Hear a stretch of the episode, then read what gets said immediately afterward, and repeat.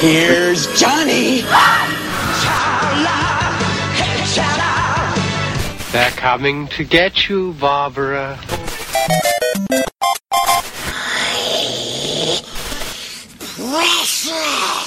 Expecto Patronum! Look at me, Damien. Yippee-ki-yay, motherfucker.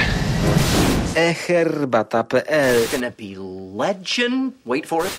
It's a trap. Dairy. Legendary. Żarłok i Skóra i Mando, Jerry, Szymas. oraz nasi goście. Konglomerat podcastowy. Wasze ulubione podcasty w jednym miejscu. Zapraszamy. Zapraszamy. Zapraszamy. Zapraszamy.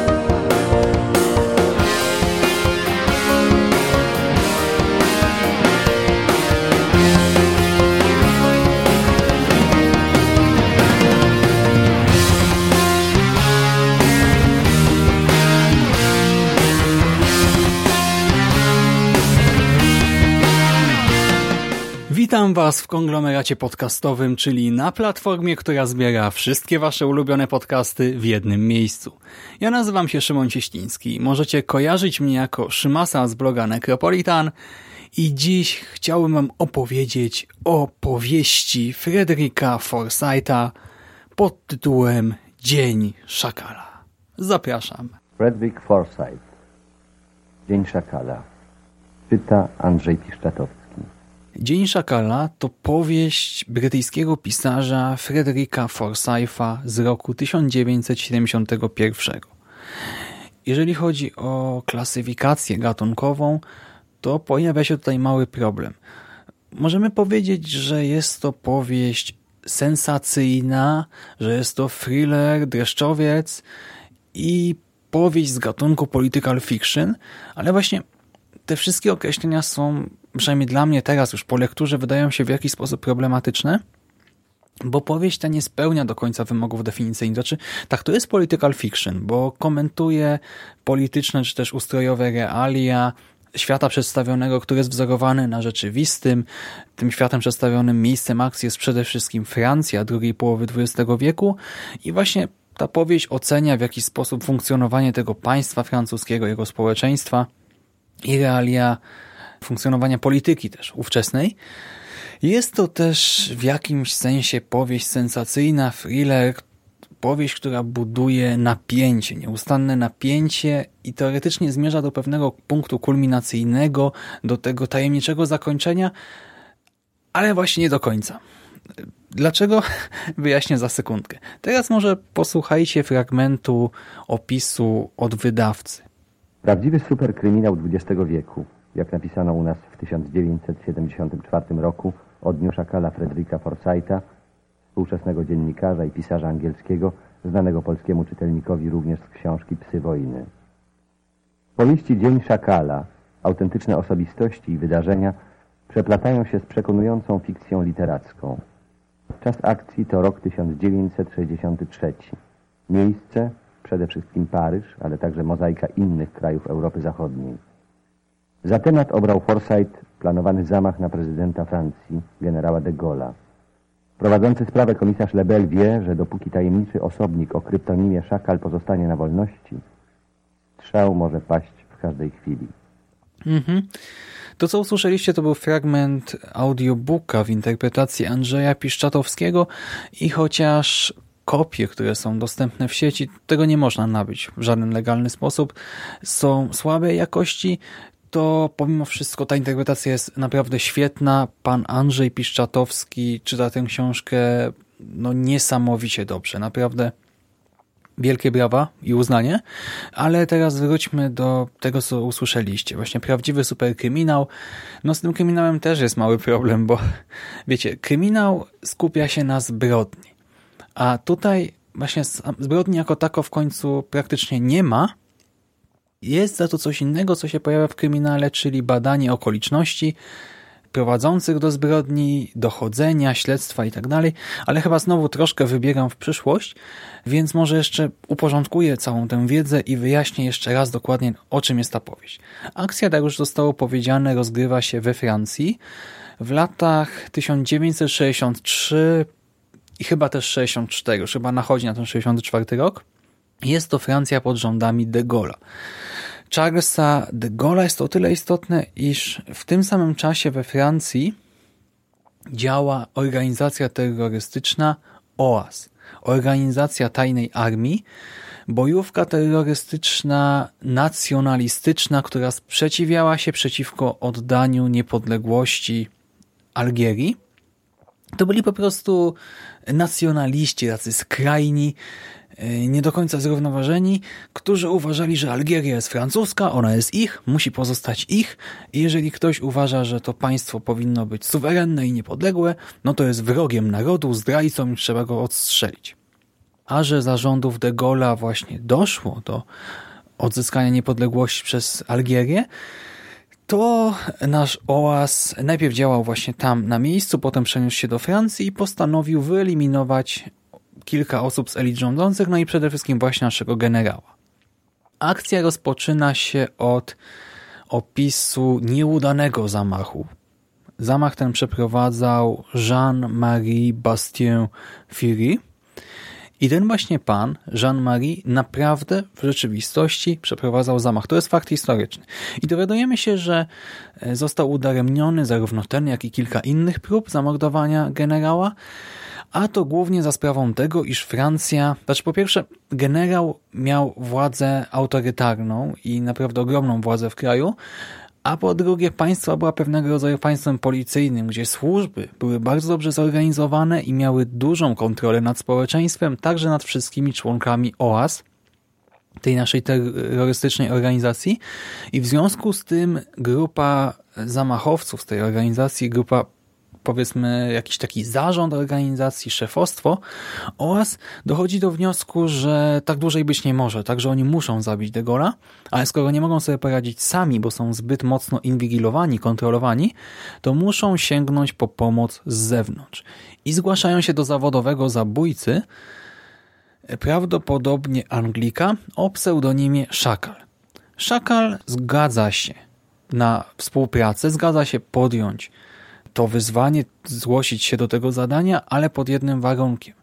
Oczekuje naprawdę wysokiej zapłaty w wysokości 500 tysięcy dolarów, co było sumą no, dość wysoką. Na dzisiejsze pieniądze, na, przy dzisiejszych przelicznikach to by było sporo ponad 2 miliony dolarów, więc no ładna, okrągła sumka i nawet dla właśnie takiej organizacji terrorystycznej no to nie był jakiś taki normalny wydatek. Tak, te pieniądze trzeba było uzbierać i to też nie było proste, więc nasi oasowcy początkowo troszkę się wahają, ale no wiedzą, że nie ma wyjścia. Tak, wiedzą, że są w kropce. Jeżeli chcą dokonać zamachu stanu, zabić prezydenta i przejąć władzę, no to muszą zgodzić się na warunki Szakala. Szakal przyjmuje zadanie, otrzymuje właśnie zaliczkę i rozpoczyna przygotowania do zamachu.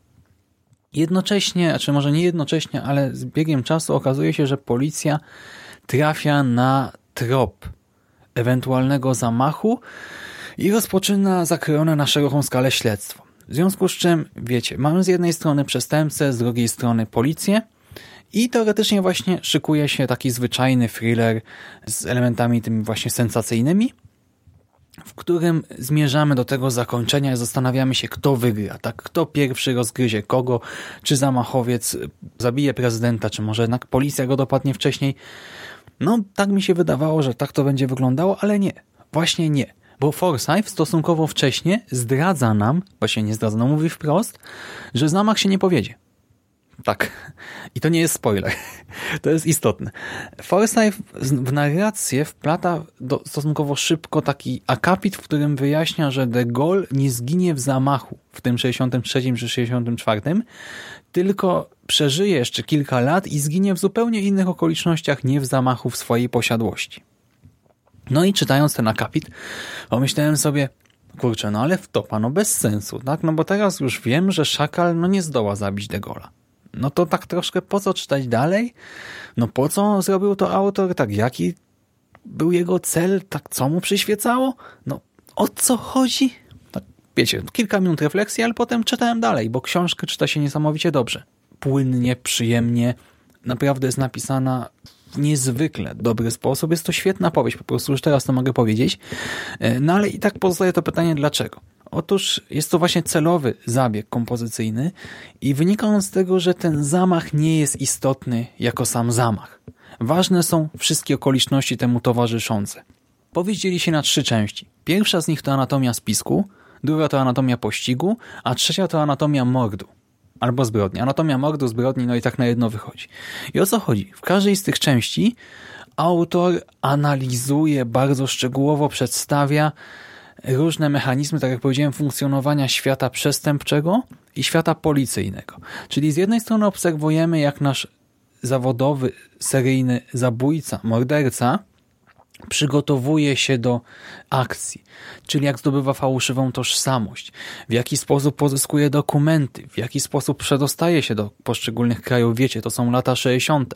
No nie jest tak jak teraz, że sobie wsiadacie w pociąg, jedziecie do Berlina, potem, nie wiem, jedziecie autem do innego kraju i tak dalej. Nie, kiedyś to wyglądało trochę inaczej, było dość mocno utrudnione i właśnie czytamy o tym, w jaki sposób on się przedostaje z kraju do kraju, zdobywa dokumenty, zdobywa broń, pozyskuje różne informacje i z drugiej strony obserwujemy też, jak działa policja. Zarówno pojedynczy funkcjonariusze bardzo konkretnie, jak i właśnie władze policji, jak i różne inne służby wywiadowcze we Francji i też jak współpracują ze sobą szefowie policji różnych krajów. I to wszystko jest właśnie pełne szczegółów.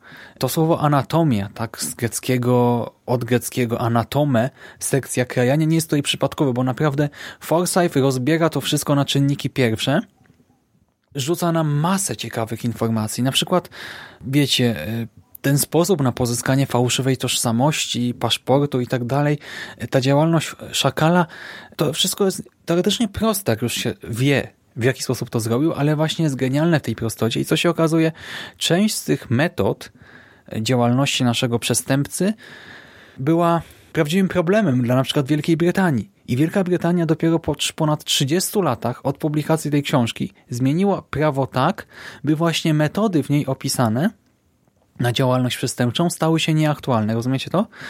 Powieść opisuje pewne luki w prawie, które przez wiele lat pozwalały funkcjonować wielu przestępcom. Przecież to jest genialna po prostu sprawa i okazuje się, że taka niby właśnie z pozoru powieść sensacyjna, jakiś treszczowiec, że taka książka ma niezwykłe, ogromne walory poznawcze i pod tym względem no ja sobie to wszystko cenię niezwykle.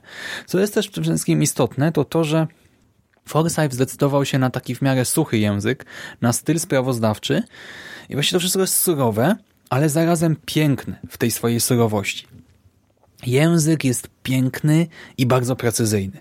Tutaj nie ma miejsca na jakieś dziwne metafory, na jakieś wyuzdane opisy z kosmosu, jakieś esy floresy. Nie, tutaj zawsze wiemy tak, jaki mamy dzień, gdzie jesteśmy, która jest godzina, to jest powiedziane wprost. E, wiecie, właśnie mamy tak, że jest, nie wiem, jest 12.15, to jest 12.15 i to jest w tekście, a nie, że bohater usłyszał wybicie zegara i zobaczył, jak wskazówka się przesuwa gdzieś tam. Nie ma żadnych dziwnych komentarzy ala te memy z Paulo Coelho, tak? Nie ma żadnych takich nadętych frazesów, jakichś dziwnych myśli filozoficznych. To wszystko wygląda jak właśnie takie sprawozdanie z działalności przestępcy i policjanta, ale pomimo tego czyta się to niezwykle dobrze. I najbardziej mnie zafascynowało w tym wszystkim to, że jest to powieść właśnie niesamowicie różna jeżeli porównamy ją z tożsamością Berna, o której mówiłem jakiś czas temu, z powieścią Ladlama. Tam dzieje się niezwykle dużo. Ta powieść jest dynamiczna. Wiecie, tam początek powieści, już mamy jakiś chyboczący się statek, sztorm, burza, strzelanina, mężczyzna dostaje kulę w klatkę piersiową, wpada do morza, prawie tonie. Wyciągają go tam, odratowali go. Tak, on nie pamięta kim jest, stracił tożsamość, ale pamięta jakieś hasła, ma jakieś przebłyski, jakieś odruchy, wdaje się w konflikt, musi uciekać, ucieka, po drodze odzyskuje, znaczy uzyskuje jakieś pieniądze, zdobywa jakąś taką pośrednią tożsamość na jakiś czas, potem trafia do innego miejsca, tam jest znowu zasadzona zasadzka, w ogóle pułapka, znowu go ścigają, policja, mafia, FBI, CIA, wszyscy po prostu, Europol na niego poluje. Dzieje się u Ladlama dużo, ale to wszystko jakoś takie zmdłe i, i znaczy są momenty trzymające w napięciu, ale właśnie momenty. A u Forsytha tutaj, na przykład przez dłuższą część powieści właśnie czytamy, że facet jedzie zdobyć tożsamość, tak? Robi to i to, potem z tą tożsamością jedzie gdzieś indziej, by wyrobić sobie dokumenty w świecie przestępczym, później zdobywa broń. I teoretycznie to są rzeczy bardzo statyczne, mało dynamiczne. Tam też czasami też są jakieś sceny akcji, ale na ogół to jest na przykład rozmowa po prostu jednego przestępcy z drugim, a to się czyta z takimi emocjami, z takim napięciem, po prostu i z taką fascynacją, z takim zainteresowaniem, że to aż trudno opisać. I naprawdę, no to było świetne przeżycie ta lektura. Spodziewałem się czegoś średnio ciekawego, a dostałem coś naprawdę niesamowitego. I możecie teraz pomyśleć, no dobra, no ale jakbym chciał czytać o realiach właśnie Francja, policja, przestępczość, to może bym sięgnął po jakiś non-fiction, jakąś książkę, nie wiem, właśnie no historyczną czy naukową, no, teoretycznie można, ale Forsyth, pomimo tego, iż daje dużo tych informacji, ta książka nadal jednak trzyma w napięciu. Jeżeli oczekujecie sensacji i napięcia, to to też tutaj znajdziecie, tylko nie w kontekście zamachu. Bo zamach przestaje być ważny. To, co jest ważne, to pojedynek Szakala z dowodzącym siłami policyjnymi Claudem Lebelem. Pojedynek właśnie dwóch geniuszy, dwóch specjalistów, dwóch profesjonalistów, ale właśnie z dwóch różnych światów i ten pojedynek jest niezwykle emocjonujący, a do tego, chociaż wiemy, jak skończy się zamach, to właśnie nie wiemy, kto przeżyje, kto zginie, jak potoczą się losy poszczególnych bohaterów. Do samego końca nie znamy w pełni tożsamości naszego mordercy i właśnie tuż po zamachu, już na ostatniej czy przedostatniej stronie pojawia się pewien twist. Pewien ogromny zwrot akcji, który może, właśnie nie wiem, on może i nie wywraca do góry nogami całego świata przedstawionego, ale zupełnie zmienia nasze spojrzenie na pewne wydarzenia i na właśnie jednego bohatera. Sprawia, że coś, co uznawaliśmy za pewnik niemalże od początku, a przynajmniej od początku drugiej części powieści, no, że jednak to była tylko iluzja, zmyłka. I właśnie, no, tak mówię, pojawia się genialny twist jeszcze na koniec i podsumowując, no polecam, tak serdecznie polecam, bo to było jedno z najlepszych zaskoczeń, takich pozytywnych zaskoczeń dla mnie, jeżeli chodzi o literaturę w ostatnim czasie. I o samej powieści jako tako tyle, a na koniec jeszcze kilka ciekawostek. Po pierwsze, Dzień Szakala, tak brzmi tytuł i skąd ten szakal? Jakiś czas temu, gdy właśnie mówiłem, opowiadałem tutaj o tożsamości Berna, to wspominałem, że tam głównym antagonistą jest niejaki Ilich Ramirez Sanchez, czyli postać historyczna, terrorysta, który naprawdę działał na terenie Europy, właściwie nie tylko Europy, a całego świata. I nasz Ilich Ramirez Sanchez nosił dwa przydomki, Carlos i Szakal. I ja szczerze mówiąc myślałem, że Dzień Szakala to będzie powieść, która opisuje po prostu jakiś kolejny zamach, czy po prostu działalność Sancheza. Jeżeli nie będzie to powieść oparta na faktach, no to tak jak właśnie powieść Ladlama, że będzie to historia wykorzystująca tę postać, wykorzystująca Sancheza jako bohatera literackiego i strasznie się myliłem, bo okazało się, że to nie Sanchez zainspirował Forsytha do napisania Dnia Szakala, a to Dzień Szakala przyczynił się do tego, iż Sanchez zyskał ten, a nie inny przydomek. Z tego, co wyczytałem w sieci, to jeden z korespondentów pisma The Guardian znalazł w rzeczach osobistych należących do Ilicza Ramireza Sancheza powieść Forsytha Dzień Szakala i to stąd wziął się przydomek. A media to podchwyciły i w ten sposób Sanchez stał się szakalem. I wszystko się wyjaśniło. Teraz przejdźmy do wątków i ciekawostek związanych z Polską.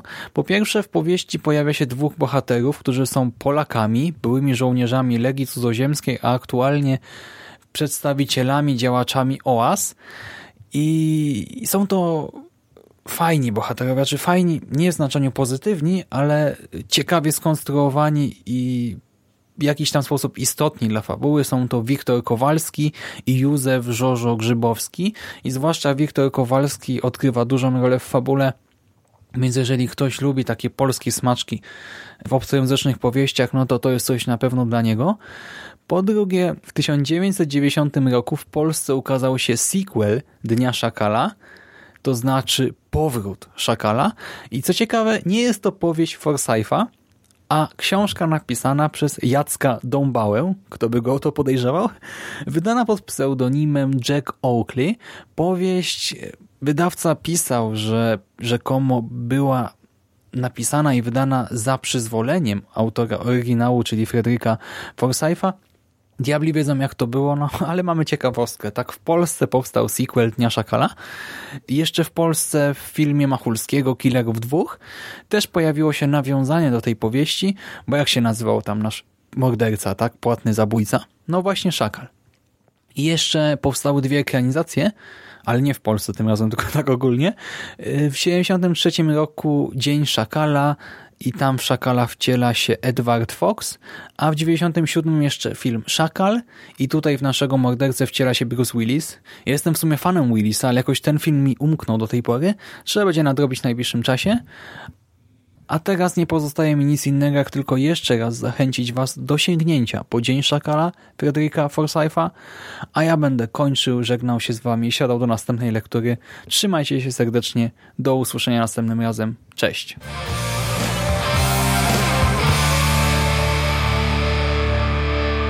Finished? That's it, man. Game over, man. It's game over. What the fuck are we gonna do now? What are we gonna do? It's over. Nothing is over. Nothing. You just don't turn it off.